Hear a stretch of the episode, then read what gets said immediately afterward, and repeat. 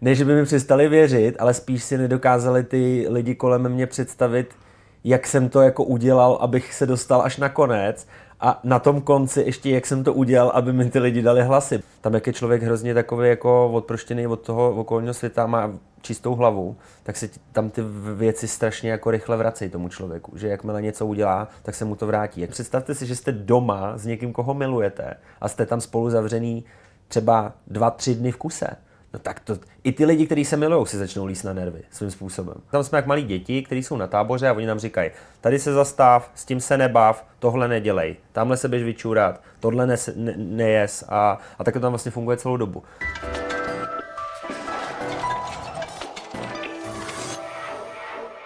Dobrý den, já jsem Karen Mechiteren a mým dnešním extra hostem je vítěz aktuální řady Survivoru Tomáš Vajman. Tomáš, děkuji, že jsi přišel. Jo, jo, taky díky. Už to můžem prozradit. Vyhrál jsi to celý.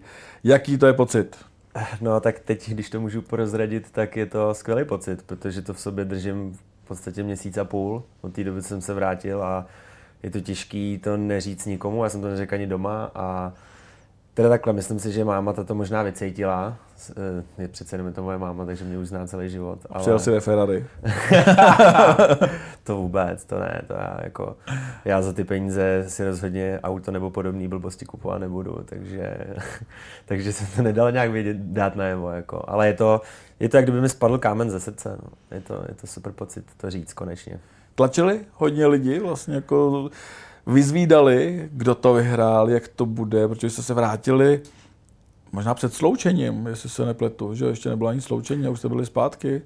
Jako v televizi, myslím, nebo na voju. No, tak to, to těžko říct. Jo, jo, ale my jsme se vrátili a vlastně a pak, pak začalo sloučení v no. televizi. No, že to je vlastně strašně dlouhá doba. Vlastně ještě tam bylo 11 lidí. Jako... Je, no, je, je. Je to, je, to, je to strašně dlouhá doba, no. A musím říct, že jako ty lidi ani tak jako nevyzvídali, jako spíš eh, těch hodně mých blízkých kolem mě, tak furt spíš říkali takový, tak nám řekni, že jsi to vyhrál, my víme, že jsi to vyhrál. A já říkám, jak to můžete vědět, když tam je dalších jedenáct lidí prostě a jako by furt to zkoušeli takhle, takže a pak, ne, pak ale teda, když začalo to sloučení, tak musím říct, že všichni ty lidi kolem mě, tak uh, mi začali říkat, hele, no, tak už asi chápu, proč nám to nechci říct. Jo? Že jakoby tím, jak v tom sloučení to byla vlastně taková dost eh, vypjatá atmosféra pro mě tam. Zežba. jo, docela jo, no. tak, eh, tak, tak mi, ne, že by mi přestali věřit, ale spíš si nedokázali ty lidi kolem mě představit, jak jsem to jako udělal, abych se dostal až na konec a na tom konci ještě, jak jsem to udělal, aby mi ty lidi dali hlasy, protože ono, když to postupně potom šlo do toho jakoby už finále, tak mi teda začali ty lidi víc věřit, když už jsem šel třeba těma duelama nebo takhle a pak mi říkali, že teda jako OK, ale že ne, jako netuší, jak dostanu ty hlasy na konci. Máš čtyři hlasy, že jo?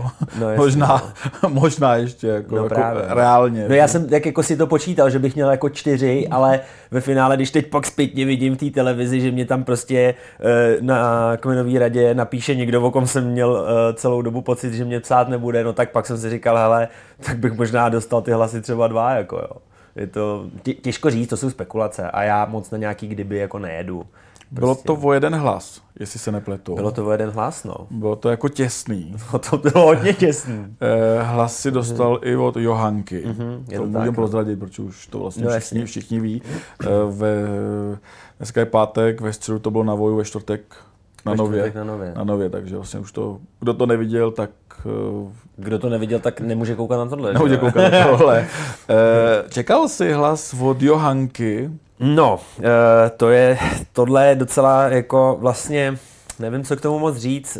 Já jsem s Johankou, ačkoliv to v televizi úplně nevypadá nebo nevypadalo, tak já jsem s Johankou vlastně nikdy jako žádný osobní problém jako neměl. Naopak, já jí Johanka je člověk, který ho v normálním životě já jí moc rád potkám, moc rád si s ní popovídám, já mám vlastně, mám k ní blízko, hodně, hodně si s ní rozumím, ale prostě herně jsme, jsme tak nějak jako proti sobě šli, nejdřív jsem šel proti ní já, tak pak pak do toho začala jít i ona a e, já už jsem potom jako cítil ke konci té hry, že ta atmosféra je dost jako vypjatá a mm, cítil jsem, prostě jeden den jsem se ráno probudil, něco se tam stalo, já jsem cítil, že, že to musím nějak jako spravit, tak, uh, jsem, tak jsem potom za Johankou šel, to nebylo teda vidět v televizi, to bylo až po takový, my jsme měli ranní takovou diskuzi, kde takovou trošku ostřejší a po té diskuzi já jsem právě za Johankou šel se jí omluvit a vlastně jsme si vyříkali spoustu věcí a ona to přijala a přijala to tak, že jsem jí to věřil, že to přijala. A pak se teda stalo to, že, uh, že šla do duelu s Martinem, který teda uh, vyhrál, což jsme jako nečekali vzhledem k jeho zdravotnímu stavu. A on tam, promiň, že do řeči, on tam vůbec nevypadal, že je nemocný. On tam skákal přes No při tom souboji. Při tom souboji. No, jako, jasně. skákal jako kamzík. No jasně, ale to je právě ono, jo. On, on vlastně mu se stal ten problém zdravotní uh, po tom posledním souboji, který on vyhrál. A on byl pak jako v hodně špatném stavu. Já sám, ačkoliv samozřejmě lidi si můžou říct, že jsme blázni, že jsme si vůbec tohle to mohli myslet, ale já sám jsem si myslel, že, že odstoupí. On na tom nebyl fakt vůbec dobře. Ale pak samozřejmě, jak ty dny šly dál, tak uh, tak se začal malinko zlepšovat. Johanka, chudák, ta prostě mm, se tam o něj každý den starala. Tam mu tam převlíkala ty podvazky, který on měl, prostě pomalu mu tam eh, nosili jídlo do postele a takhle. A, a nikdo nevěděl, že on mezi tím nabírá síly, aby, uh, aby je potom využil k tomuhle tomu souboji. Jako to jsme, nikdo jsme tohle to nečekali, já vůbec. Já když jsem vlastně poslal uh, do toho duelu tu Johanku k tomu Martinovi, tak uh, já jsem, já jsem si říkal, že jako Johanka to musí vyhrát. Jako. Jako na jednu stranu super herní tah ze strany Martina. Vlastně, jako, že to takhle zahrál. Myslím, že Karolína mu tam říkala, jako, že vyčítala, že to jenom hraje. Jo, jo, říkala, no. Říkala. Ona, ona mu to říkala a potom dokonce my jsme uh, byli na nějakém souboji a Eh, ona, jak mu to nevěřila, ne, tak za Martinem chodil asi třikrát denně doktor a něco mu tam na to mazali, prostě jako zvenku i zevnitř, jo. Já jsem, já jsem toho nechtěl být součástí, protože já moc jako úplně, tam je člověk v takovém stavu, že tohle je to poslední, co chce vidět, jo. A mm, Karolína právě jeden den už to nějak ne toho nedávala, tak tam šla za tou doktorkou a říká, se potřebuji podívat, jak to vypadá. A teď tam na to koukala takhle asi dvě minuty. Já si říkám, že co, jak on je blázen, ne? A, a pak říká, no, je to hrozný. Takže jako já, já jsem nepochyboval o tom, že nemá ten zdravotní problém. Já naopak, já jsem viděl, jak, on, jak, jak ho to bolí. On, i když chodil, prostě fakt ho to bolelo hodně. Ale vůbec jsem nečekal, že, mm, že potom bude mít takovouhle jako takovouhle sílu uh, v tom souboji, protože to zvládl fakt dobře. Jako, no. Pak ještě kopnul. No, to, uh, to... to... Ta jeho radost, to jeho, ta jeho oslava. Ale eh, takhle, o radosti a o oslavě já sám, a ještě jsem za to i dostával taky dlouhou dobu bídu, že já... Od něj. Od něj taky, ale i od lidí kolem, že, že já oslavu, když jsem vyhrál, prostě tam je člověk v takovém mm, já sám vůbec nevím v tu chvíli, co dělám. Jo. Já mám takovou, protože pro mě ta hra je, pro mě ta hra je všechno, já to, pro mě to je splněný život, splněný sen a já, já prostě jsem tam hrál opravdu na 100%, jako každou chvíli. A když člověk vyhraje nějaký ten souboj nebo cokoliv, tak já byl úplně šťastný. Já byl úplně šťastný, že tam byly chvíle, kdy já jsem třeba vyhrál duel proti, eh, to bylo Kristiánovi a Taky mi někdo tenkrát psal, že jsem se mu tam vysmíval. Já jsem se nikomu vůbec nevysmíval. Já měl takovou radost, že jsem prostě, se, já jsem nevěděl, jestli se směju, nebo jestli křičím, nebo takhle. Takže já chápu, že člověk on to nedokáže moc ovládat, ale zase na druhou stranu, pokud tam člověk nastoupí do duelu proti někomu blízkému, což v mém případě byla třeba Matěj, Andrea, eh, byl to Pepa, tak rozhodně by mě v životě nenapadlo v tuhle tu chvíli za prvý vůbec se radovat nebo to nějak oslavovat a navíc tam udělat ještě něco takového. Já prostě, pokud bych nastoupil proti někomu, koho mám svým způsobem rád, protože tyhle ty tři lidi já měl rád i na nějaký jako osobní rovině, tak, eh, tak bych vůbec si tohle to nedovolil. A z tohohle jsem teda byl docela v šoku, jak on tam Johanka, která se tam o něj stará, několikrát mu zachránila vlastně život, pak mu na poslední chvíli ještě dala tu skrytou imunitu a OK, porazili, ale jakoby měli dát nějak najevo nějakou nevím, nějak, úctu. Je, je, to, jo, úctu, no, to je to slovo. Zachovat se nějak jako gentleman, nebo prostě tohle to mi přišlo zvláštní, no, že to tam rozkop. A ještě tam začal řvát Sparta něco. Já jsem, jsi Sparta. Já jsem to vůbec nechápal. Já jsem, z toho, já jsem byl v šoku, že to, že to vyhrál. A pak jsem byl v druhém šoku, že on to tam takhle to ne. A ona, mě, mě to ještě přišlo, že ona ho tam chtěla jít obejmout. A on tam přiběh a rozkopnul to tam před ní. A ty úplně, jo, ty jo. Myslíš, že mu tohle prohrálo Survivora?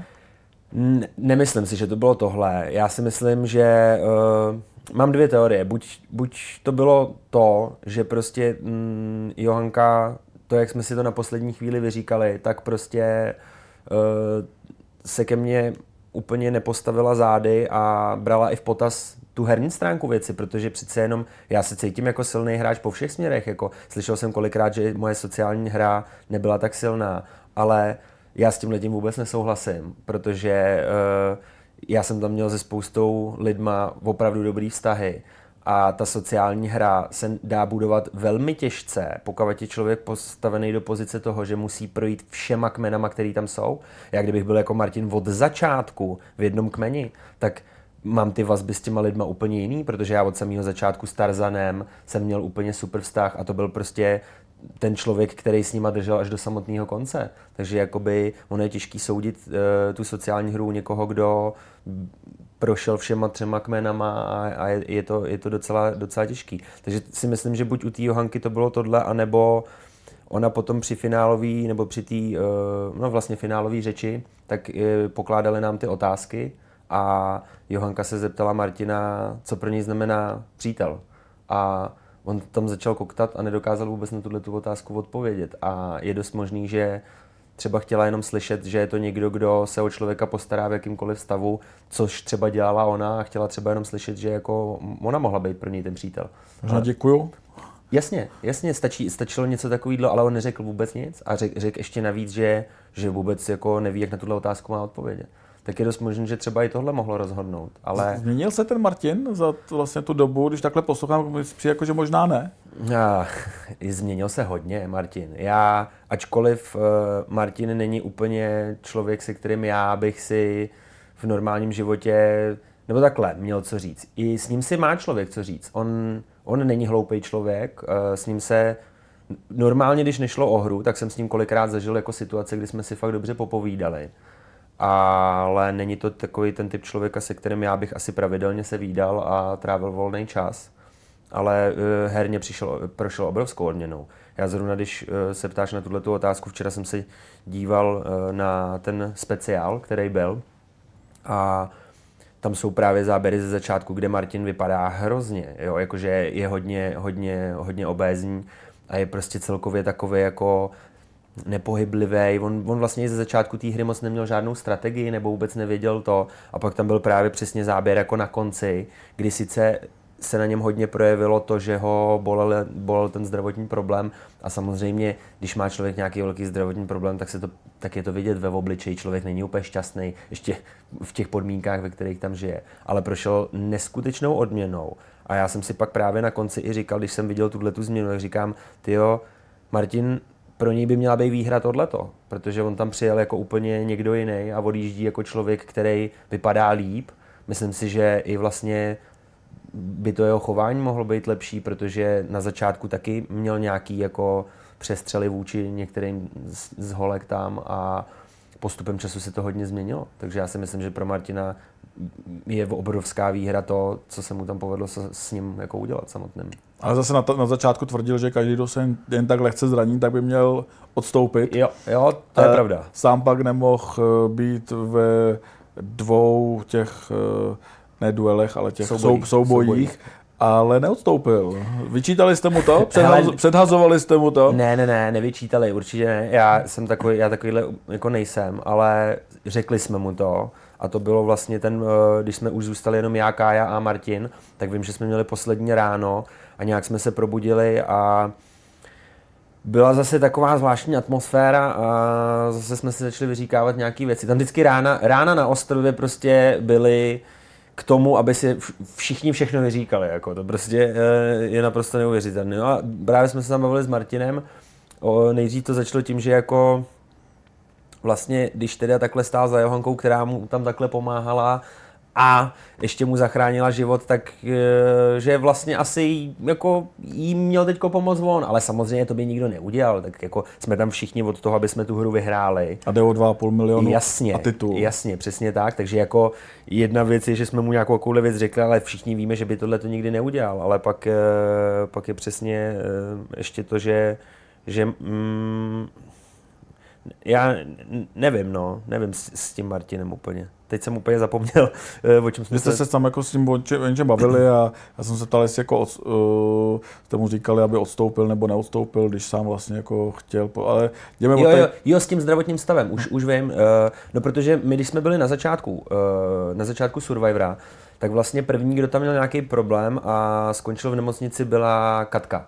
Mm-hmm. A Ona byla, myslím, v té nemocnici den nebo dva a nenastoupila na další souboj o odměnu. A právě jak nenastoupila, tak, tak my jsme nějak začali přesně spekulovat, jo, tam každý den měli spekulace, že už se nevrátí do hry, protože ji odvezli, no a oni potom po dvou dnech zase zpátky nasadili do hry a byla celkem v pohodě. A Martin právě ten den začal říkat, že že jako vlastně tohle je hrozný, že to vůbec není jako survivorovský a že jakmile jednou člověk odejde z ostrova a má nějaký zdravotní problém, tak už se přece nemůže nikdy vrátit. A já si pamatuju, že vlastně jsme mu tam říkali i holky, že jako zase jsou věci, o kterých on jako neví a když opravdu na tom člověk je špatně a musí ho odvíst, tak jako není východisko. Jako. A, a on s tím jako nesouhlasil a byl hodně proti tomu.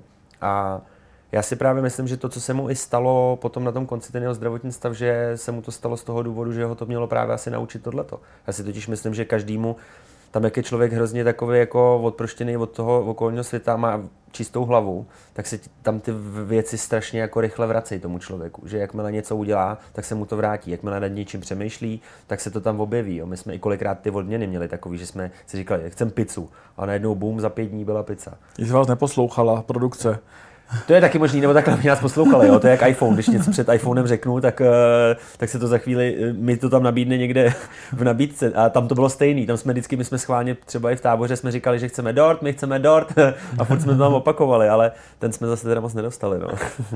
no ale abych se vrátil k tomu Martinovi, tak on právě, uh, jsme mu tohle to říkali, no a potom ten nějaký ten poslední den, když už jsme byli jenom s tou Kájou, tak jsme mu to připomněli, že jako, hele, sám si ale tvrdil, že jako kdyby kdokoliv měl zdravotní problém a odjel do nemocnice, že už se ne, ne... No a on to samozřejmě přijal, ale přijal to až ve chvíli, kdy se mu to stalo, že jo. Prostě, ale aspoň doufám... Aspoň, aspoň, že to přijal. Jo, jo, jo. Johanka ti hlas dala. Byl někdo, kdo tě překvapil, že ti hlas nedal? Tohle je lepší otázka, protože to, že mi dala Johanka hlas, samozřejmě úplně, já jsem tomu jako samozřejmě nevěřil, ale věřil jsem tomu, že Johanka je natolik silná a chytrá bytost, se dá říct, žena, že by to mohla udělat, protože ona opravdu, Johanka prostě přemýšlí a je, je, je fakt vnímavá a, a dává na, ona je hodně, hodně, hodně, hodně moc citlivá a dává na ty pocity. Takže jakoby to, věřil jsem tomu, že by se tohle mohlo stát, ale je, kdo mě překvapil, kdo mi nedal hlas, no v podstatě mě překvapili jako skoro všichni. Jako překvapil mě, překvapil mě Tarzan, překvapil mě Kulhy, překvapil mě Kristián, protože překvapil mě z jedné z jedný vlastně věci. Oni celou dobu, celou dobu tvrděj, jak já jsem nejsilnější hráč, eh, Superman, pomalu, ty, já nevím, mistr země koule. Eh, a potom i přesně i, i, i Adam řekne na, na, na duelu, že si mě chce vybrat, protože ví, že kdyby mě vyřadil, tak by, tak by na to nahlíželi uh, ve finále, protože vyřadil toho nejsilnějšího, nejobávanějšího. A pak přesně, když jsme, když jsme ve finále, každý tam řekne mi nějakou svoji řeč. Uh, já neříkám, že jsem měl nějakou extra super řeč, já si dneska ani nepamatuju, co jsem tam říkal. Ale vím, že Martinovi se řeč moc nepovedla. A pak jsme ještě dostali nějaké otázky. Tak jsem si říkal, hele, jako snad nebudou ty lidi hloupí a ten hlas mi dají, jako po tom, co se tady stalo, po tom, co mi řekli a potom, jak mě brali vlastně celou hru. No a já jsem od nikoho z nich ten hlas nedostal. To, že mi ho nedala Bára, to asi trošku chápu. Bára mě asi úplně moc v oblibě nemá, ale prostě ty kluci, uh, ty mě zklamali vlastně, se dá říct, no, trošku. Ale... Říkali jste si to potom? Protože já jsem slyšel, že třeba Martin to Johance strašně vyčet mm-hmm. a mhm. došlo tam k hádce prostě jako v zákulisí, že si od ní nenechal pak udělat ani čaj. Ne, ne, ne, no, jako Martin to nestěžce, ale zase eh, já ho bránit nějak nebudu. Já jsem v té situaci nebyl, nevím, jak bych to nesl já, ale samozřejmě teď řeknu, že bych to nesl v pohodě, jo, ale ne, nejsem v té situaci, takže nemůžu říct, takže nemůžu vůbec hodnotit Martina. A navíc jsem slyšel uh, od jiných jakoby survivorů z jiných zemí, že to druhý místo ty lidi nesou všichni těžce. Že to je prostě, tak protože v Survivoru je jenom jeden a ostatní. No. A když je někdo druhý, tak je to, musí být těžký. Tak a, a, někdo to samozřejmě dá líp, někdo hůř, tak Martin, Martin, to, Martin to úplně nedal. No. A choval se pak k Johance tak nějak nepříjemně chvíli, ale myslím si, že myslím si, že už ten čas to asi jako u něj nějak zahojil, si myslím. No. Já si přiznám, že ani já jsem netypoval, že to vyhraješ ty na začátku, ale já nevím, kolik jsi měl těch duelů, 6, 7, 6 vyhraných za sebou, to už je vlastně jako rekord, hmm. možná český. Jo, jo, je, no. Český rekord. Je ani loni Vláďa vlastně neměl takovou lešnu. Tam, byl, tam, tam měl ty imunity. Jo, že? jo, měl, on má rekord v těch on imunitách. rekord imunitách. Jo, jo, ale tam je, uh, on, tam byly právě minulý rok, tam byly čtyři duely, jako maximum. A myslím, že to byla Chile a myslím, že i Vláďa snad. Mm. A ta Chile, ta, ten čtvrtý už nedala takže tam byly čtyři maximum a já jsem si právě letos říkal, jak jsem to měl nastaven z toho minulého roku, že čtyři je maximum, takže když přišel čtvrtý, jak si říkám, hm, tak to, tohle je ta chvíle, ale to jsem pak nevěděl, když jsem ho dal, že nejenom, že budu mít čtyři, ale pak jsem měl čtyři rovnou za sebou. A vím, že ty poslední dva nebo tři, tak byly i tak, že to byl fakt jako ráno souboj, večer kmenovka, e, pozdě večer někdy i v noci duel, no a ráno se zase jelo na souboj a zase kmenovka a zase duel.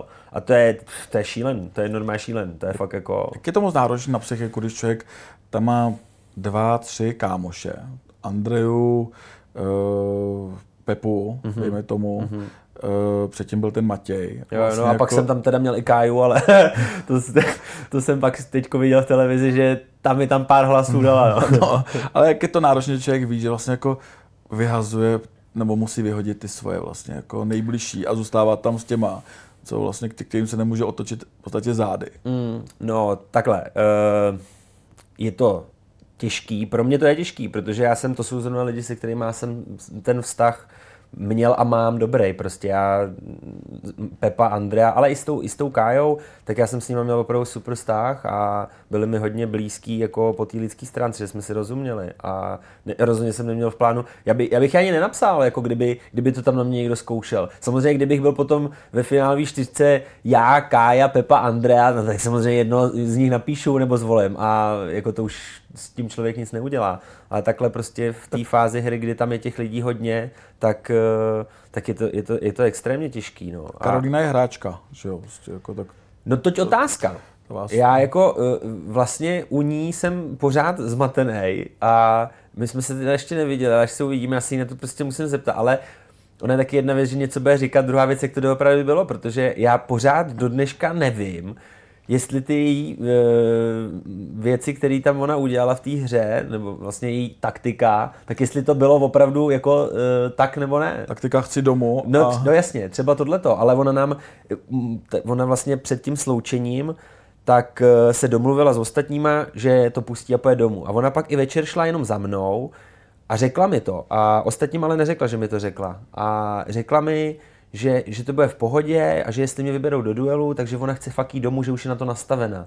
A já jsem si úplně říkal, jako, proč mi tohle to říká, tě, jako, teď jsem nevěděl, jestli tomu mám věřit nebo ne, že jo. A já jsem teda tomu jako nevěřil, já jsem byl stejně vždycky připravený na to, že tam musím, musím předvíst to nejlepší. No. A no, tam zasáhla ale... Jo, jo, Johanka. No, Johanka. A dala jí tu imunitu. A proto tam i právě kluci se otočili, nebo se tam tak jako naklonili nad Káju a říkají, ale to nemusíš přijímat. Jenomže, a teď ono to pak si lidi o tom myslí, proč tam říkají, to jsou úplný blbci, ne? Jenomže my jsme byli domluvení, že jo. To jako, my jsme, my jsme ve finále jako já třeba s lidma, se kterými jsem v té hře hrál, tak já jsem byl domluvený vždycky na všem. Vždycky. Ačkoliv to možná nevypadá. My třeba i na tu, já nevím, jestli někde bylo zmiňovaný nebo ne, ale já jsem ještě nikdy o ničem nemluvil, jo, takže já, já to řeknu poprvé.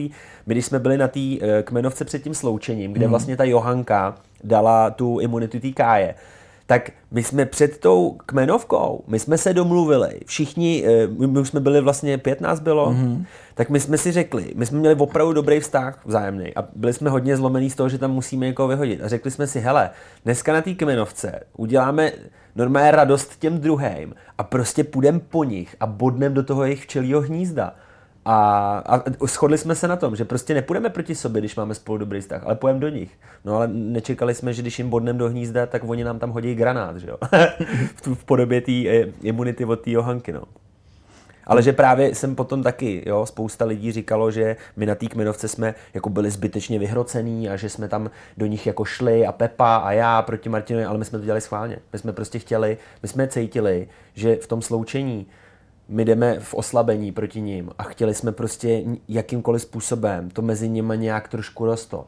A vlastně jsme i, Pepa tam potom říkal Kristiánovi takovou větu, že, eh, že my tam mezi nimi máme ale víc lidí, kteří k nám půjdou. to jsme samozřejmě nevěděli, že jo, ale řekli jsme to schválně, aby jsme je trošku nahlodali. A to by měli hodně za cholerika. Vlastně ty se tam projevoval mnohdy až, cho, až vlastně jako hodně cholerický. Mě měli za hodně věcí. Eh, nejvíc, nejčastěji jsem slyšel eh, označení, že jsem agresivní, jenomže já si myslím osobně, že u nás tady, kde žijeme, hodně často lidi zaměňují agresivitu se sebevědomím. A prostě uh, já jsem si jenom věřil na ty věci, věřil jsem si na tu hru a, a cholerik, cholerik, jestli někdo nazdíl cholerik a vidí to tak, tak asi může, každý má svůj úhel pohledu. Ně, pro někoho může být cholerik tenhle člověk, pro někoho zase jiný a každý se chová úplně jinak. Takže je to úhel pohledu a já to, já to respektuju a beru.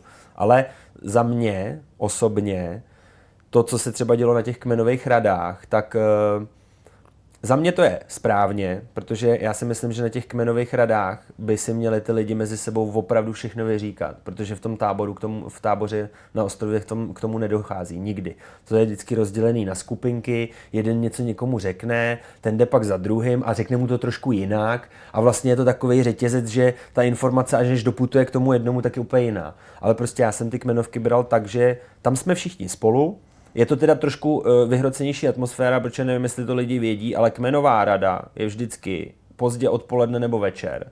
Je to uvnitř, kde je neskutečný vedro, jako ale neuvěřitelný vedro, tam jak v sauně. Takže kolikrát je tam úplně spocený. A ta kmenová rada trvá někdy hodinu a půl, možná i dvě. A ono, když tam sedím a vedle mě mluví Martin, který mluví 15 minut a je tam neskutečný vedro, tak já tam po těch 15 minutách takhle sedím a teď samozřejmě na mě je tam záběrek na blázna.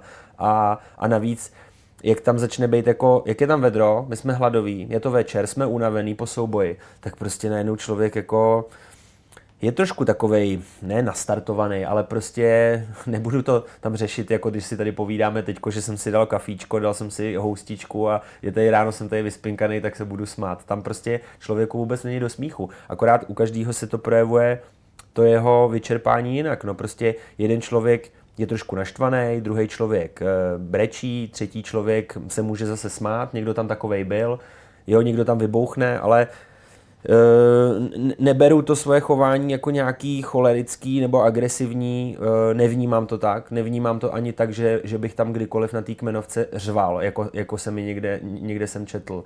Když už jsem někde řval, tak to bylo po vyhraném souboji, tam jsem si zařval a vlastně jsem si to kolikrát ani nepamatoval, člověk jak je v té euforii, ale ty kmenovky rozhodně nevnímám, že bych to nějak jako, že by to bylo nějaký extrémně vyhrocen. Mi Pepa přiznal vlastně na tom křesle, že kdyby to neměl ve smlouvě, tak by tam klidně možná někdy někoho i praštil. Hele, takhle.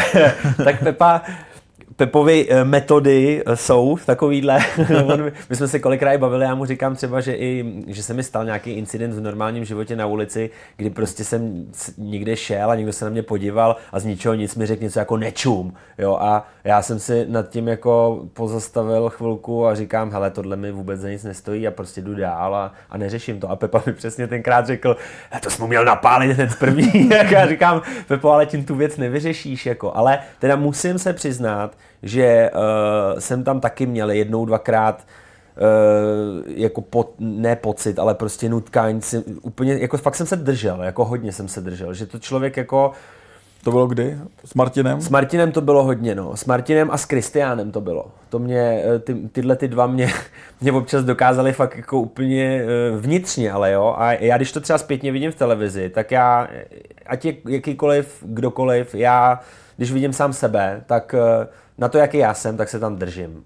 A ještě navíc v těch podmínkách, ve kterých tam jsme. Mně přijde, že totiž kolikrát lidi si neuvědomují, že jako tam neprobíhá kmenová rada, jo, ale tam probíhá to, že my už jsme tam 50. den a jsme tam fakt unavený, jsme tam fakt hladoví a jsme tam fakt vyčerpaný. Jako. A je tam ponorka. A je no, strašná, strašná. Já jsem kolikrát říkal lidem, představte si, že jste doma s někým, koho milujete a jste tam spolu zavřený třeba dva, tři dny v kuse. No tak to, i ty lidi, kteří se milují, si začnou líst na nervy svým způsobem. Ale tady jsme s lidmi, který neznáme, někdo nás štve, každý se chová jinak. Teď člověk nemůže nikam utíct sám. Jako. Kolikrát já, tam za váma vlastně pořád chodí kamera na tom ostrově. A i, i, i třeba v noci, když se člověk zbudí, tak se mi stalo, že prostě takhle tam spím na tom prkně, teď já jsem spal vždycky takhle na zádech, teď jsem otevřel oči a nade mnou takhle kameraman. A teď já úplně, vole, teď, jako, je, to, je to trošku creepy tohleto. A teď vstávám, že jo, na záchod jedině do moře v noci, protože do džungle tam je tmák blázen a je to takový dost nepříjem. Takže jdu prostě v noci na záchod do moře a kameraman jde za mnou, že jo. Tam se slíknu do nohadu do moře a on mě točí a říkám, já jdu na záchod a on, to je v pohodě, já vím. No, a točí vás, když, když to. Takže je to takový, ten člověk tam jako, je jako úplně mimo komfort, ve všem. Proto mě překapuje, než přejdeme zase zpátky k tobě, že se teďka hodně, jak říká, že jste měli kameramany furt za zadkem, že se teďka hodně řeší ta Karolína, uh-huh. že tam často vlastně jako zmizela a brala si vlastně jako jídlo nebo schánila si jídlo. Zaznamenal si něco takového?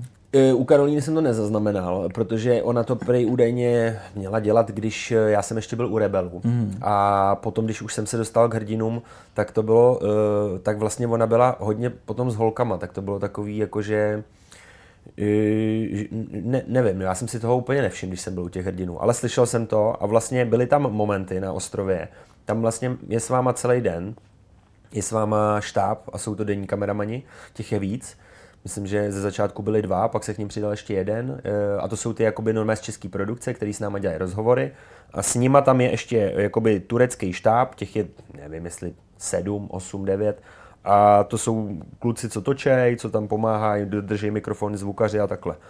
Takže přes ten den je tam docela velká skupina, ale jsou tam takový časový okna, kterých se dá vlastně využít, když by člověk chtěl někam zmizet. Já jsem je třeba využíval k tomu, že jsem si šel dozadu na pláž, kam eh, se taky už moc nesmělo, protože to bylo dál a já jsem si tam meditoval, protože to bylo jediné místo, kde byl fakt klid a kam nikdo nechodil. A ono tam najít klid je jako, to je, to je docela štěstí. No a v těchto těch oknech, které tam jsou, tak vlastně se dá jako někam jít i jinam dál možná, a ty, ty okna jsou, když se vlastně mění ráno noční a denní kameramani. Ten noční kameraman, ten je jenom jeden. Takže jakoby ten taky nezvládá všechno a hlavně i přes tu noc, tak on taky má chvilky, kdy tam s náma není, že třeba si jde, nevím, něco lehnout možná na chvíli nebo něco řešit. No a takže když se mění tyhle ty e, noční za denní ráno a pak odpoledne, když se mění zase denní za noční, tak jsou tam takový okna půlhodinový, kdy se dá vlastně jít někam jinam. A pak je ještě jedno okno, e, když je obědová pauza, protože štáb se jde do svého zázemíčka na obědvat a, a my tam máme vlastně takový volno. No. A oni tam, no. oni ještě na tom ostrově, tak uh, vlastně tam chodí takový, já nevím, co to je zač, ale jsou to takový, jak kdyby bezdomovci. A oni prostě jenom vždycky projdou tím kmenem a tím ostrovem a jdou zase někam dál. A takhle projdou třeba naším táborem dvakrát, třikrát za den. A vůbec nevím, jakoby, co tam dělají, ale evidentně to tam nějak jako funguje. Nevím, jestli se to jako mají na to dohlížet, nebo nevím. A takže tyhle ty se tam objevují, pak jsou tam normálně jako sekuritáci takový, a to jsou takový prostě, takový, já nevím, jak to říct, no. A je šance od někoho vyloudit jídlo? Hele, uh, já nevím, já neumím španělsky, takže nevím, ale my jsme, co se nám jednou povedlo, protože my jsme, když jsme byli u těch rebelů, tak je to zrovna část pláže, kde nerostou palmy a nebyly tam kokosy vůbec. U těch hrdinů to byla zase část, která byla jenom pod palmama a bylo tam kokosů nekonečno. A my, když jsme byli u těch rebelů, tak já vím, že když jsme potom ty kokosy neměli vůbec, tak tam šel nějaký takovýhle ten a já jsem mu ukázal takhle na kokos a dělám takhle a vím, že on nám tam potom nechal někde nějaký, že asi jak šel a oni ty kokosy, ty, ty mladý kokosy padají z těch palem, tak, tak nám tam nechal asi tři kokosy takhle. Takže jako vím, že tohle, tohle se tam stalo, což co vím já, ale Karolína umí španělsky. a, to je výhoda. No, to je velká výhoda. Navíc je to ženská, navíc jakoby, uh, tam, jim se tam podle mě líbí všechny ženský, protože tam uh, asi moc často ty ženský nebývají. Takže, eh, takže jako možný to, možný to bylo, jako podle mě. Ale mm, já jsem nebyl nikdy konkrétně u toho, že bych viděl, jak ona něco dostala k jídlu. Jako kdybych u toho byl, tak bych si to jídlo asi dal sníž, jo? protože tam je člověk v takovém stavu, že samozřejmě ctí nějakou eh, etiketu té soutěže všeho, ale ono, když má člověk opravdu hlad a něco vidí, tak si, tak si to prostě dá. I když teda vlastně eh, musím říct, že jsme jednou jeli na souboj, ono se jezdilo na dva souboje, na vodu a na, na souš. A na tu vodu to se jenom přijelo člunem o nevím, 15 minut dál do jedné strany a na tu souš jsme jeli člunem na druhou stranu, to jsme jeli vždycky asi půl hodiny, to jsme jeli do přístavu, kde nás čekala dodávka, kterou jsme pak jeli někam jako do toho areálu těch těch. A my, když jsme jeli do, do toho přístavu a vylezli jsme z té lodě, tak jednou se nám stalo, že tam ležela bageta na zemi. A to bylo v den, kdy byl souboj o Club Sandwich. To byla jedna z takových těch prvních velkých výher. A já jsem šel a říkám Žanetě, hele, tamhle je bageta, musíme si zvedneme jí. A Žaneta mi říká, nezvedej to, vrátí se ti to. A já jsem jí nezved, i když jsem si to pak vyčítal. A pak se nám stalo vlastně, my jsme jeli na ten souboj o ten Club Sandwich, který jsme vyhráli. A pak, když jsem tam jedl ten Club Sandwich, tak říkám, hele, ty jsi měla pravdu normálně. To prostě je karma tohleto. Nevzal jsem si, a ta bageta, to se tady bavíme, ono to jídlo tam, jo to, ta bageta, kterou to tam, to tam jedli ty místní a ty, který jako nás vozili všude, to je nějaká takováhle veka, která je asi takhle dlouhá a v tom je jeden plátek síra. Takže je to vlastně jenom jako houska nějaká. Takže já jsem tam nevzal ze země tuhle tu housku a pak jsem ale pak jsme vyhráli ten club sandwich a od té doby jsem si uvědomil, že tam to takhle funguje prostě. Tam se, tam se ty věci těm lidem vrací.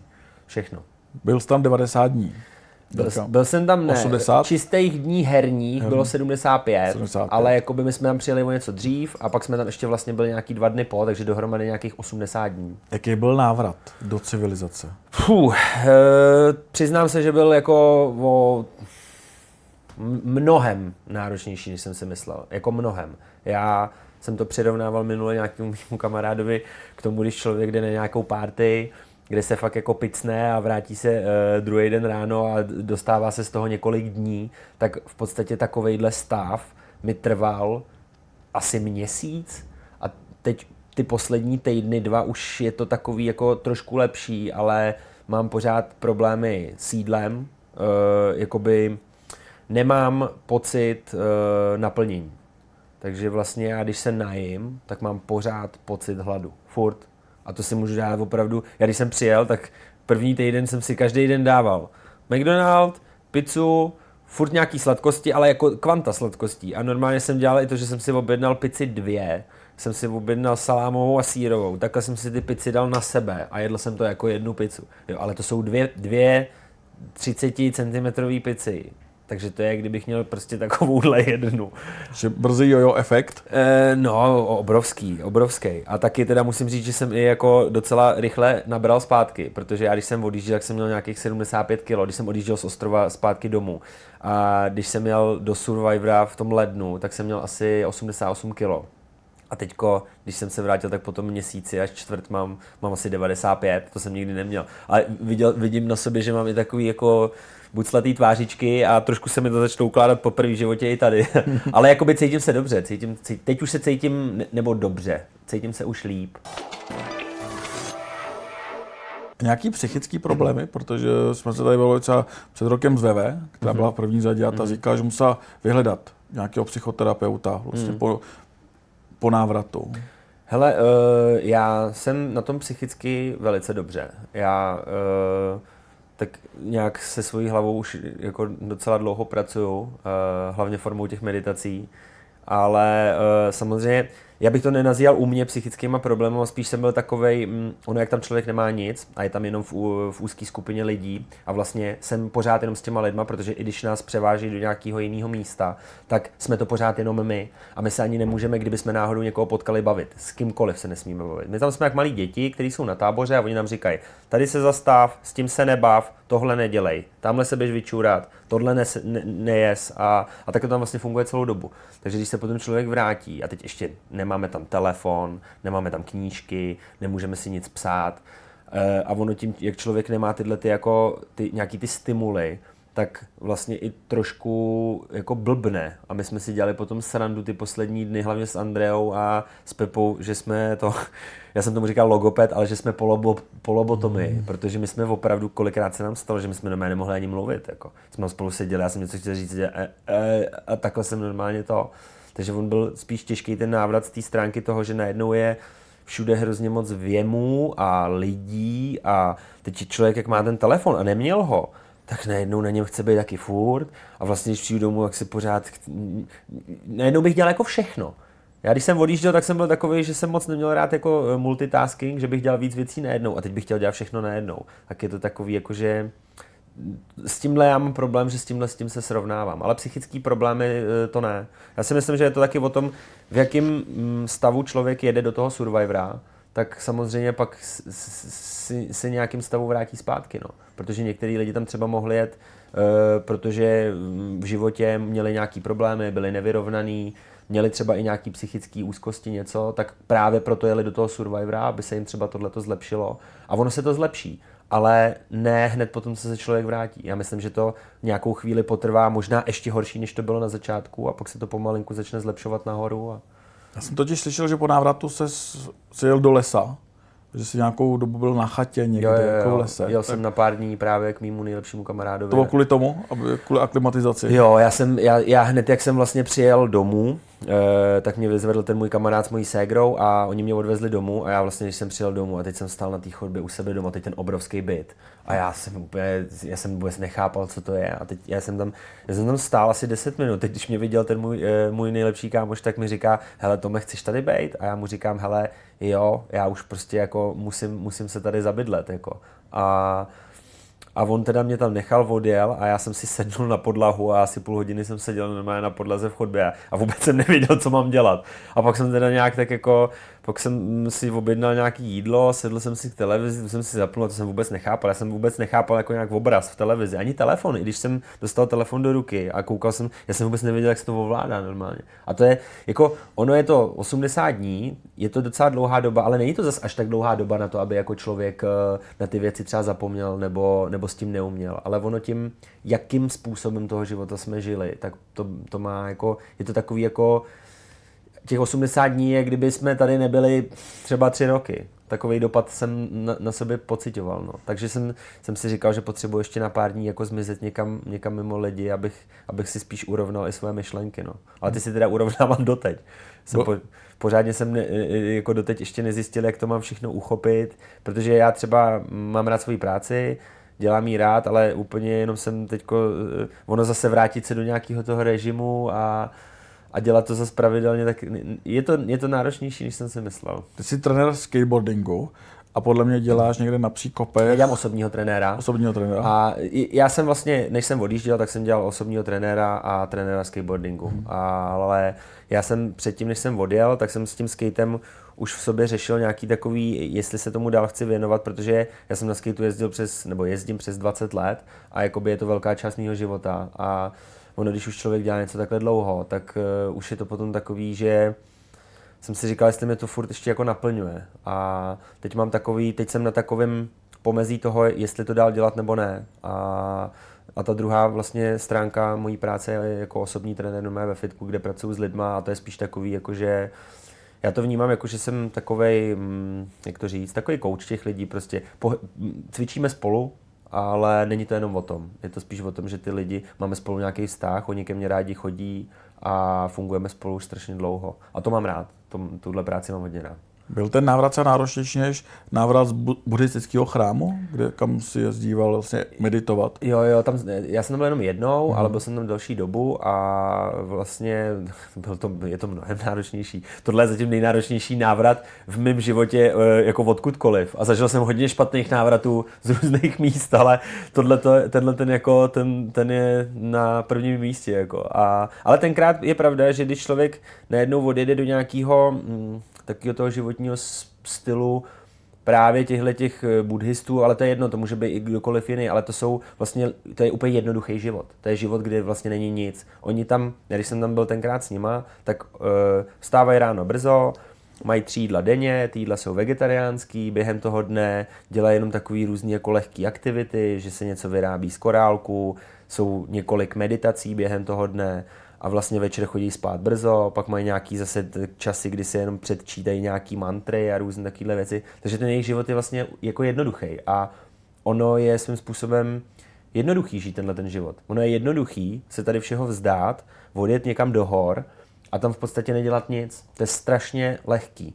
A mě právě na tom, když jsem tohleto tenkrát objevil, fascinovalo to, že jsem si říkal, já bych chtěl žít takovýhle život, ale chtěl bych ho žít ve městě, protože já mám město rád, já mám rád, já miluji Prahu, a miluju, miluju život a miluju miluji ten život v té Praze, protože proto i pracuji na těch příkopech, protože já mám strašně rád, když mám třeba volnou chvíli, když zrovna nemám trénink s někým, tak vylezu na těch příkopech ven, koupím si kafe, dortík, nějaký fresh, sednu si tam na lavičku a prostě tam jak je extrémně živo a chodí tam různý typy lidí, tenhle je malej, tenhle je velký, tenhle je zrzavý a prostě člověk najednou jako vnímá to, co se tam kolem něj děje a je to, je to strašně příjemný. Takže já, já mm, jakoby, mě to dalo hodně, tenhle ten můj výlet tam, ten návrat zprvu byl takový trošku náročnější, protože člověk přesně jak, jak je někde, kde nemusí nic a zase se vrátí někam, kde to žije a musí všechno a je tam, je tam chaos, tak je to, je to vždycky těžký tyhle ty návraty. Ale já jsem si uvědomil, že já bych chtěl být takový jako, jak to říct, takový mm, městský buddhista. A jde to? E, jde to, ale je to těžký. Je to těžký a má, samozřejmě e, jsme jenom lidi a děláme jsou... spoustu chyb a já kolikrát se mi stalo za, za tu dobu, co jsem tohleto poznal, to bylo před nějakýma sedmi, sedmi rokama, myslím, tak jsem taky kolikrát spadnul někam níž, než jsem chtěl, ale už to mám tak nastavený, že i když spadnu a jsem v, nějakým, v nějaký fázi života, kdy se mi to úplně nelíbí, tak se mi podaří vždycky zase vylíst nahoru a připomínat si tyhle ty věci. Takže sedm let si čistý, když to řekneme takhle úplně uh, na rovinu. Jako protože, čistý... Jako drogově, protože tam si vlastně mluvil v Survivoru. Jasně, hele, takhle, stalo se mi právě to je to, jak, ti řík, jak říkám, že občas se ti stane, že člověk spadne a zase vyleze. Stane se, stane se mi občas v životě, že že prostě jsem byl na nějaký, nevím, akci, kde jsem se napil, tak jsme si zase ně, něco jako by dali nějakou třeba taneční drogu, dejme tomu, nebo nějakou takovouhle věc, ale prostě už to nemám jako dřív, kdy jsem vlastně těma těma věcma řešil nějaký své osobní problémy,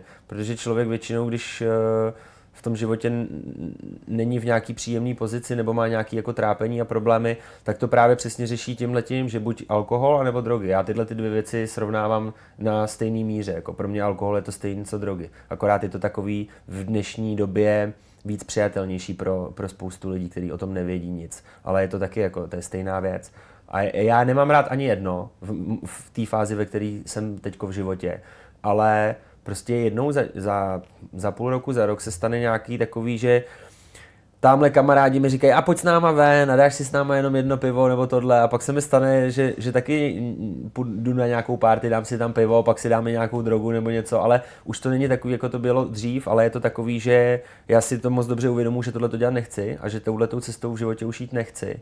A vždycky jakoby si, si připomínám to, kam v tom životě nechci. Teďko momentálně to mám tak nastavený. Já jako, já mám nastavený úplně jiný priority. Já bych chtěl mít v životě rodinu, chtěl bych té rodině dát všechno, chtěl bych se o ní postarat, protože já, z takový, já jsem tohle to neměl, když jsem byl malý a proto bych to chtěl jednou dát já sám. A vnímám i to, jak, co, co dělám za práci. Eh, moje práce je, že prostě před těma lidma musím fungovat a musím i, i částečně nějak vypadat a musím, musím těm lidem něco předávat ze sebe. A to bych jim nemohl předávat, pokud bych eh, můj životní styl byl, byl chlast a drogy a mejdany a takovéhle věci. A teď si ale hvězdou show businessu. Už jsem tě na několika večírcích viděl. Jasně. Je to náročný tomu odolávat, protože mm. tam vlastně přijdeš a už ti nabízí uh, vlastně proseko. Jo, takhle, hele, uh, já mám zase takhle, já mám, uh, myslím si, že mám hodně silnou vůli, že mě to naučili právě všechny tyhle ty zkušenosti, které jsem si prožil. A to, že půjdu na, dejme tomu, na nějakou premiéru filmu nebo na nějaký divadelní představení a dám si tam skleničku vína, tak s tím nemám vůbec žádný problém. To já, já si dokážu dát skleničku vína a podívat se na film a jít domů. To jsem úplně s tím letím v pohodě. A jak si, jak si se ptal, jestli tyhle ty akce, tak naopak jako, já nejsem člověk, který by dobrovolně třeba uh, chodil mezi hodně lidí a vlastně já ani nejsem člověk, který by za každou cenu potřeboval být někde vidět, jo, ačkoliv to třeba i možná nevypadá, ale já mám rád prostě svůj klid ale zase na druhou stranu já se nepovažuji za introverta. Já mám rád společnost, mám rád lidi, mám rád, mám rád, když se s lidmi můžu bavit naživo. Takže já, já, já rád chodím na takovéhle věci. Já navíc miluju filmy, miluju divadlo, miluju hudbu. Takže pokud, pokud mě někdo pozve, abych přišel se podívat na nějakou dobrou akci, já přijdu moc rád a nemám jako problém si dát skleničku a jít, uh, jít brzo domů. Teď jsi byl tři měsíce vlastně na obrazovkách, dvakrát týdně. Uh, co faninky? Píšou? No, teď eh, nedávno se mě někdo ptal, jestli uh, co holky, já jsem říkal, hele, holky vůbec, protože já jsem těžce dostupný a myslím si, že, že to ze mě asi i jako svým způsobem třeba můžou cítit, tak mi tolik nepíšou, ale teda přiznám se, že teďko mi psát začali. Právě i, na Instagramu, protože to je jediná sociální síť, kterou já mám. Já jsem, já jsem se, já vlastně jsem před Survivorem neměl žádné sociální sítě. A ten Instagram jsem si tak nějak kvůli tomu založil, protože mi zase přijde, že když už člověk takhle se dostane do podvědomí těch lidí, tak je fajn mít něco takového. No, ale píše jich, píše jich docela dost. Eh, Odpovídáš? Právě eh, rád bych odpověděl všem, ale momentálně to úplně nejde. A tak bych chtěl poprosit o strpení. Nejde, protože jsi zadaný, nebo nejde? Ne, ne, ne, zadaný nejsem, ale těch zpráv je opravdu hodně. A já strašně bych, strašně rád bych chtěl všem odpovědět a snažím se o to, jenomže já já si sednu k telefonu, začnu odpovídat na zprávy a odpovím jich, já nevím, na 20 a pak už na to nemám energii, tak to zase zavřu a podívám se prostě druhý den ráno a místo těch 20 zpráv, na které jsem odpověděl, je tam nových 40. Takže já, já to úplně teď nezvládám, ale samozřejmě to taky nepůjde do nekonečna. A co píšou holky? Posílají fotky? ne, fotky ne. Zvou na rande? Musím říct, že, že eh, píšou normální věci na úrovni, není to nic mm, vyhroceného, odporného, na, naopak, jako, jsou to, jsou to hezký zprávy, až takový jako vlastně rostomilý, že mi kolikrát napíše, mm, hele, já, mě, přijde mi to blbý, já jsem nikdy tohle nedělal, nevím, kde mám vůbec jako začít, ale jako nemohli bychom jít na pivo a takhle, tak mi to, mě to přijde hezký, jako a, a už vůbec jenom to, že, že vlastně že mi to jako napíše, tak to, to chce svým způsobem jako koule mít na tohleto, protože je to, je to prostě, hlavně by měl být chlap, ten, který píše, jo, ne, ne, ne moc často ženský, ale zase v této situaci asi to chápu, no. Uh, a půjdeš na pivo? Mají šanci? No, takhle, šanci. Šanci mají, protože jsem sám a jsem sám už dlouho a není můj životní cíl být sám, jako naopak bych vedle sebe chtěl mít tu správnou ženskou, se kterou uh, bych tím životem šel dál. Já to mám tak, že uh, já jsem byl v tomhle vždycky trošku takovej Nebyl jsem v tomhle úplně typický chlap. Pro mě typický chlap je někdo, kdo má za sebou spoustu ženských, jo, a uh, zajímá ho každá druhá. Já proti tomu vůbec nic nemám, naopak, jako ať si každý žije život, jaký chce. Ale já to mám tak, že já bych chtěl prostě, já bych si dovedl představit klidně být s jednou ženskou na celý život, jako. ale bohužel to je pohádka, eh, nebo takhle, já tomu věřím, ale je to, je to jako minimální šance. Ale tak takhle, minimální šance je i vyhrát Survivor a, Vyhrál a, si. a stalo se tak, takže jakoby třeba, třeba, se, třeba tohle přijde. A já v to věřím, já jsem optimista, věřím, věřím, že ji potkám, takže jakoby určitě šance je. Co Nevím, je... jestli jít na pivo teda, já eh, zrovna ideální rande není pro mě jít se ženskou na pivo, ale... Třeba jedna z těch dívek je budoucí paní Vajmanová. Ha, třeba jo. Eh, všichni v ní, vidí, nebo paní Vajmanovou viděli v Žanetě. Jako hodně se to řešilo, že jako dokonce i... Vím o tom. I v Survivoru se to řešilo, jo, jo, jo. Jako, že vás dávali dohromady. E, jak to máte spolu, nebo jaký to, jak to bylo? Jak to máme spolu? Já, já, já to mám tak, že pro mě je prostě Žaneta, pro mě je skvělá kamarádka. Já ji prostě beru, já ji beru jako přítele, já ji beru, já ji beru i jako kámoše prostě. Ona je, ona je, ona je skvělá, je skvělá, ale nemám, nemám tam to, to fyzický. Já teda takhle, já se přiznám, já teď to fyzický nemám úplně jako skoro s nikým, protože na tom ostrově to v člověku úplně, úplně to zabije veškerou sexualitu. Tam jako není ani, já jsem neměl ani vteřinu pomyšlení není něco typu jako sex nebo ženská, nebo vůbec, že bych si všímal něčích zadku, to absolutně. To, kdyby mi tam někdo dal na výběr, jestli si může tam dát jídlo nebo ženskou, to, hned jídlo jako. To je jako úplně... Co Martin, ten by ten by to měl asi naopak, no, no Ale tak zase takhle, u toho Martina, když teda ještě odskakujeme teď, u toho Martina je to tak jako, a on nám to i hodně jako ne vyčítal, ale připomínal, jo. On furt říkal, já, já jsem tady bez jídla úplně v pohodě, já tyhle ty věci nepotřebuju. Jasně, ale já jsem tam nepřijel ze 30 kilovou nadváhou. Já jsem do té soutěže přijel v podstatě jakoby v mý nějaký životní formě, kdy jsem měl 5% mm, tuku a to tělo trpí neskutečně, ale on vzhledem k tomu, že přijel ještě v něčem navíc, tak samozřejmě to jeho tělo to zvládalo mnohem líp, co se týče téhle tý stránky. Jo. Takže to bych taky chtěl připomenout, že jako ono se pak myslí na jiné věci jako mnohem líp, že jo. No. ale abych se vrátil k té Žanetě, tak uh, já ji prostě beru jako, kam, jako kamarád. Já ji mám hodně rád, mám ji fakt hodně rád, mám k ní hodně blízko. A uvědomuji si, že ona mě má možná ráda i víc, než já jí, ale prostě jsou věci, se kterými já jako úplně nehnu a tak, eh, tak doufám, že budeme prostě přátelé, do, dobří přátelé pořád. Už jste se viděli určitě. Viděli. Já jsem u toho i byl. Jo, jo. To bylo na premiéře Ivety. Aha, tak to ani nevím, že, že, že ty jsi nás viděl, jak jsme byli spolu. Eh, já, já jsem tam byl, ale já jsem neviditelný, já jsem taky drobnej.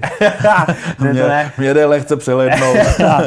no to spíš, jak jsem byl poprvé mezi lidma, tak jsem byl takový, že jako, hm, hele dobrý, radši mě nechte tady být. Jo, my jsme tě jako nebrali na rozhovor, protože jsi vypadal jak nájemný vrah, takže to bylo jako... jo, to je teda mimochodem, když říkáš tohle, tak eh, mě zastavou lidi na ulici a říkají mi dvě věci. První je, že ve skutečnosti uh, jsem docela velký, v té televizi asi působím jak nějaký hobbit, nebo nevím, ale ono je to tím, že tam jako jsem těžce podvyživený a zarostlej, tak to dělá takovýho jako to. A druhá věc, kterou mi říká fakt hodně lidí, a to je, když se se mnou, já se se všema normálně bavím, protože mi to přijde jako normální a tak mi ty lidi říkají, hele, ale ty jsi ve skutečnosti vlastně hrozně v pohodě jako člověk. a já si úplně říkám, a jaký mám bejt, jako teď, jo.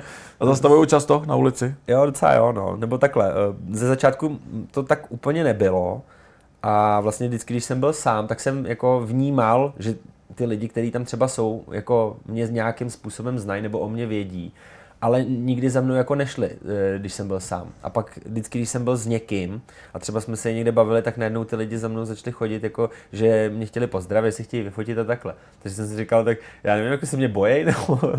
tak asi z těch kmenových rád, jako nechtějí. Jako... A to jsem nechtěl, ale aby to tak působilo, ale tak, eh, tak se mě nebojte. No. A už jsi zpátky a říkal jsi, že si vlastně jako rodina z tebe tahá ty informace. Musím se zeptat, jak už jsou ty vztahy? Jestli už se narovnaly vztahy? U nás v rodině? To, no u vás v rodině, protože tam se to hodně řešilo. Hodně se Neptal to bych se, kdyby jako vlastně i ty si to neřešil na ostrově. Jo, hele, já se na to napiju, protože tohle je na dlouho? Tohle je téma, no ne na dlouho, ale jakoby, hm, není to úplně takový, jaký jsem si myslel, eh, když jsem se vrátil. Eh, nebo takhle, můj vztah s každým z rodiny je na tom super. Jo, já mám vlastně jakoby, já mám tři bráchy a ségru, pak mám vlastně ještě toho mého nejlepšího kamaráda, toho taky vnímám jako svou rodinu, protože se známe od, od tří let a vlastně je jak můj brácha. A pak mám, pak máma, se kterou mám teda, máma, máma je nejlepší ženská na světě. Tu jako, to prostě, to je jediný člověk, já jsem jí to i říkal, že to je jediný člověk, kterýmu já vždycky vezmu telefon. Protože já mám hodně problémy se, se zvedáním telefonu a s odpovídáním, ale mám, mám na ne. Ale abych se vrátil k těm sourozencům, tak uh, ty vztahy mezi mnou a s nima se zlepšily, ze všema, ale uh, stalo se to, že od té doby, vlastně, co jsem se vrátil, tak uh, nejsou úplně nejlepší ty vztahy mezi nima. A to mě trošku mrzí. Ale zase je to věc, se kterou já úplně nic neudělám. A abych jim říkal, dejte si nejdřív dohromady svoje vztahy a pak se bavte se mnou, to taky nebudu, nejsem blázen. Ale trošku mě mrzí, že mezi nima to, to skřípe, ale Hele, ta rodina je dost komplikovaná jako instituce a myslím si, že v každé rodině je to stejný a v každé rodině to stejný bude a já s nikým už rozhodně v rodině bojovat nechci a jsem vděčný za to, že já je mám, že za, za to, že já s nima mám dobrý vztah a výdám se s nima, ale asi úplně nevím, jestli se mi teď podaří se s nima sejít se všema pohromadě, protože oni tam mezi sebou mají nějaký mně přijde, že tam je vlastně, jak jste tam byli v tom kmeni hrdinu, tak kromě Andrej, tak jste měli jako stejný osud, že vlastně Karolína taky má rozhádanou rodinu, eh, Pepa, ten vlastně maminku, jo, jo, bylo tátu, to, je to tak, tak no. Já, je, je dost možný, že právě, právě proto nás to jakoby svedlo na tuhle tu cestu, že si člověk zrovna vybere tohohle Survivor, protože Survivor není vůbec procházka růžovým sadem. Je to, je to, ačkoliv to možná vypadá, že si člověk řekne, já nevím, protože já jsem to takhle vnímal taky, jo, že si člověk řekne, hele, když to tam vydržela tahle ta holka, jo, tak, tak, to, je úplná, Andrea. tak to je úplně třeba, anebo třeba i Bára, jo, která hmm. taky, protože já jsem sám si o ní tohle to myslel na začátku, já říkám, tady tahle holka, to tady nevydrží ani týden a boom, byla tam, nevím, 60 dní nebo 60 něco a, a obrovský respekt, i, i za to, že herně jsem jí nebral, tak obrovský respekt za to, že to tam vydržela, protože vydržet tam je fakt těžký. Jako. A Andrea, Andrea navíc i ukázala, jako, že ještě něco umí udělat navíc, nějaký souboje, soutěže. Teď já když na to zpětně koukám v televizi a vidím Andrejku, ta tam na každém záběru úplně se směje, má dobrou náladu a ona taková byla i, v tom, eh, i, i na tom ostrově, takže jako eh, ačkoliv to možná někdy nevypadá, tak je to, je to, je to náročný, je to náročný tam opravdu být. Právě u Andreje, vlastně Andreje ukázala, že modelky hodně vydrží. to je pravda. A tak oni to tak jako v sobě, já, já jsem měl vždycky dřív spojený takový to, že ta modelka je ta, která vůbec jako nejí a aby to, tak a oni vlastně dobrovolně podstupují takovéhle věci, tak jako to je jako hm, výstup z komfortu veliký, jako. A ono tam to jídlo hraje obrovskou roli, obrovskou, protože to se z velké části podepisuje i na na, na té psychice to jídlo, že jo. Si, si vem, já nevím, jak to máš ty tady, ale já si pamatuju, než jsem, já teda takhle, občas jsem dělal to, že jsem eh, hladověl, ale ne dlouho, protože jak nemám moc tuku, tak bych si tím akorát škodil, takže jsem si dával takový ty půsty 24 hodin nebo 32 a dělal jsem to vždycky třeba jednou za měsíc abych to, ale vždycky jsem brutálně trpěl a v tyhle ty dny, kdy jsem měl půst, tak jsem nešel do práce, s nikým jsem se nechtěl bavit a nic jsem nedělal. A pak to šlo. Ale tam člověk prostě nejí vůbec jako těch dní tady 75 a to, že si tam vyhrajou jednou za čas odměnu a najím se, tak to vůbec jako nepomůže tomu tělu, že jo? To naopak. V tu chvíli člověk má ještě větší hlad, druhý den je ještě víc podrážděnější, protože do sebe nadspal nějaký to jídlo. Takže on ten hlad tam, eh, tam hraje jako velkou roli. Jestli člověk dokáže ovládat ten hlad, tak je velká pravděpodobnost, že se v té hře dostane dost daleko. To si myslím. Jídlo a alkohol, když jsi to připomněl, ty jsi tam opil. My, my všichni jsme se tam opili. ty, jsi, ty jsi tam strašně opil během sloučení. To, no Nebo tak, se znajet. Ne, ne, ne, to bylo, to bylo z jídla. To bylo z jídla. Tak opili, opil jsem se, byli jsme opili, opili všichni, protože nevím, nevím, koho geniálního napadlo nám před uh, slučovací večeří, kde nás čeká asi nejvíc jídla za celou tu dobu, tak nám dát prostě uh, šest koktejlů, ve kterým jako toho alkoholu bylo ještě docela dost, si myslím. Protože já když jsem ochutnal tu margaritu, tak říkám, ty vole, tam je toho rumu, ty nebo prostě čeho to tam bylo. Tak, eh, no a my jsme měli těch drinků asi šest a já si ji pamatuju, jak jsem měl už ten pátý drink, tak ještě jsem tam na někoho říkal, ty už nebudeš ten zbytek a jak jsem si to tam ještě dal.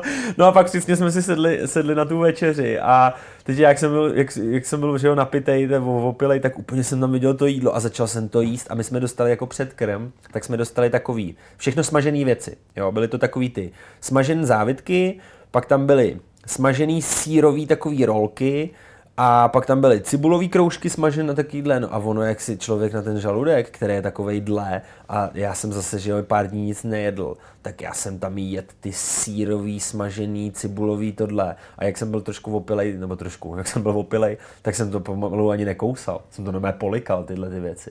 No takže se mi pak stalo, že pak jsem do sebe že dal ještě ty hamburgery, masa, špagety, ještě nějakou sladkost No na další mě, dny. No a mně se stalo to, že místo, aby mi to jídlo šlo do žaludku, tak jsem to měl zaseklý tady. A já jsem normálně nemohl ani dechat. Já jsem, já jsem potom, po, po, po té večeři, já jsem tam pak jenom seděl a dělal jsem takhle jsem, takhle jsem se snažil nadechnout a vůbec mi to nešlo. Takže mi tam pak dávali rady, že si mám něco dát, abych se poblil, abych si strčil ruku do, do krku, vůbec to nešlo a já jsem pak nemohl ani chodit. A já jsem byl normálně úplně, prostě jsem byl z toho jídla úplně, úplně, úplně káo. Takže mě tam potom uložili k nějaký produkční z turecký uh, tý produkce k ní do auta mě tam naložili, já jsem tam ležel asi tři hodiny v autě, nemohl jsem vůbec dechat. No a pak po těch třech hodinách, když jim skončila ta, ta party, na který byli potom, tak mě najednou probudili v tom autě a říkají, teď se musíš převlíknout, jdete zpátky do, do tábora. A já úplně, eh, teď jsem nechápal, no a jeli jsme zpátky do tábora. Byl jsem tam já, přejedený jak blázen, který jsem nemohl dechat, bylo mi hrozně. Pepa, který byl eh, docela opilej, ten tam měl nějaký hlášky a, a Andrea s Kájou a byla to hrozně vtipná situace tohleto, no, potom, potom sloučení. A bylo to z jídla. Bylo, já, jsem, já jsem to, nezvládl jsem to jídlo, no, vůbec. Jaký to bylo vlastně nejíst a pak jíst? Mít šílený žaludeční problémy, mm. po návratu vlastně, jako to musí být jako strašně to tělo. No, hlavně největší problém bylo, že když se člověk najedl na nějaký tý vodně, právě jak jsem říkal, tak uh, Vlastně mně přijde, že si tím akorát člověk tam jako, ono je to dobrý si dát to jídlo, nechci, v tu chvíli nechci nic jiného, než se najíst, ale mně přijde, že si tím herně a jako pro nějaký životní styl tam uškodí člověk. Protože jak jako, když člověk nemá nic, tak já na to si docela v podstatě jako zvykne, sice to není vůbec příjemný, je to docela utrpení, ale zvyk, zvykne si na to. A pak najednou tam dostane prostě, já nevím, jsme měli, když jsme měli tu grilovačku, no tak to byl extrém. Ta grilovačka byla nejvíc. To jsme dostali, my jsme měli tát a na tom takovouhle hromadu masa. A to bylo hovězí, vepřový, klobásky, kuřecí, křidílka, stehínka, těch stehínek bylo asi 10. Je to bylo, jako reálně to bylo třeba, nevím, kilo a půl jídla, kilo a půl masa.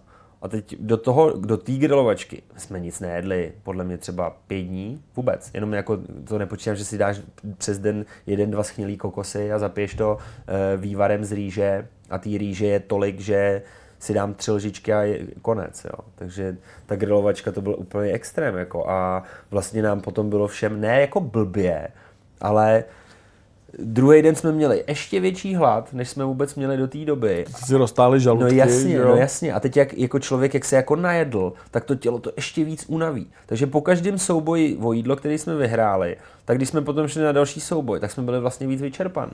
Jste byl chytrý ten Martin, který, co jsem slyšel, tak vlastně jako se krotil. Jako... Víceméně jo, je pravda, že, nebo takhle, krotil.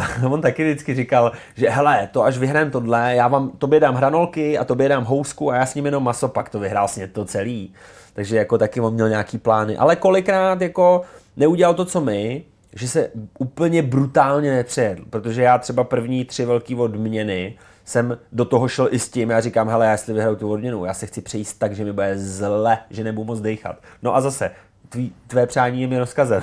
Přál jsem si tam tohleto a stalo se mi to, ne, nestalo se mi to jako jednou, jo. A potom, eh, jak jsem vyhrál to KFCčko na začátku, tak to mi bylo taky strašně. To byla porce, to bylo za první, první fakt velký jídlo, který jsem vyhrál. Za druhý to byla porce třeba reálně pro čtyři lidi. A, to jeli s Jirkou, ne? No Jirkovi jsem dal část, no. Nedal no. jsem mu půlku, ale no. dal jsem mu třeba třetinu. A vlastně za třetí, tam jsem měl ten žaludek opravdu stvrklej. A teď ještě to bylo takový, že mm, ta aukce byla v noci, hodně pozdě. Bylo to jeden z těch prvních soubojů, ona tam byla celkem ještě zima večer v tom, v tom lednu. A my jsme, ta, ta aukce trvala třeba hodinu, hodinu a půl. A já jsem vlastně celou tu aukci jedl to KFCčko a až na, protože já jsem si říkal, hele, nebudu jim to prostě do konce té aukce dávat, jako budu si to tady celou dobu jíst, takže jsem tam vlastně hodinu a půl v kuse jedl to KFCčko pro čtyři lidi. Na konci už bylo úplně studený, jo, to už ani, ani nebylo dobrý vlastně potom. A už jsi zpátky, furt jíš, furt máš hlad. Furt jim. Eh, vyhrál si 2,5 milionu. Říkal si, že je neutratíš za hlouposti. Už víš, co budeš Koupím si za to jídlo.